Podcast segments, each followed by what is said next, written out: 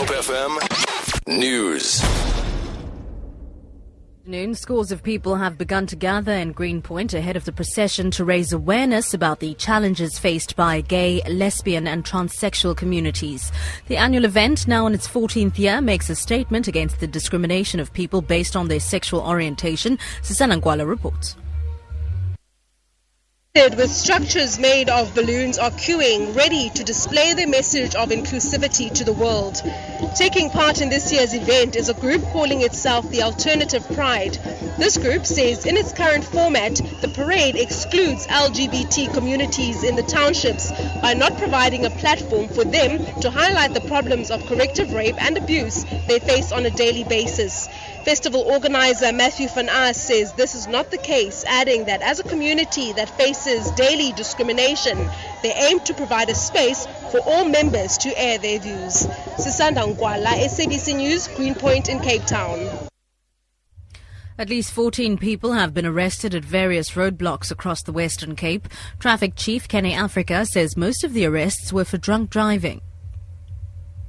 We arrested 10 drunken drivers which the highest reading was recorded in the Knysna region, a reading of 1.15 milligrams per thousand milliliters. We also arrested one person for being in possession of false documentation in the Mossel Bay area. Another driver was arrested and his vehicle impounded in the Somerset West region. And then also in Brackenfell, we arrested one person for reckless and negligent driving.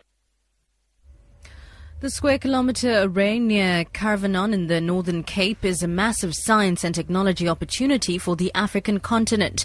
This is according to Science and Technology Minister Naledi Pandor, who's on a visit to the SKA. The project that's worth 10 billion rand includes the construction of the South African Meerkat radio telescope, which is currently being built in the Northern Cape.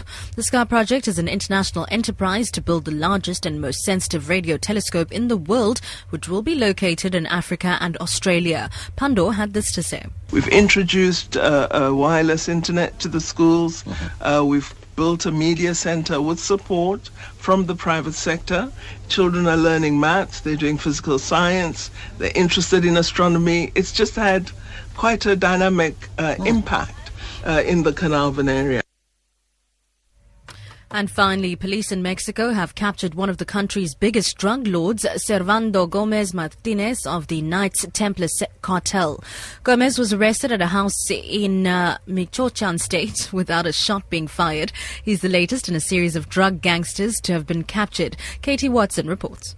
With a $2 million bounty on his head, the news will give a much needed boost to the Peña Nieto administration, which has come under fire for not doing enough to get a grip on drug fueled violence in the country. Servando Gomez is often referred to by his nicknames of La Tuta or El Profe, which mean professor, a reference to his former career before he turned to the drugs trade. Based in the violent state of Michoacan, Gomez was one of the founding members of the infamous La Familia Michoacana drug cartel.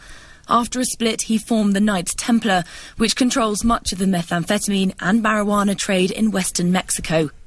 For Good Hope FM News, I'm Sibs Matiela.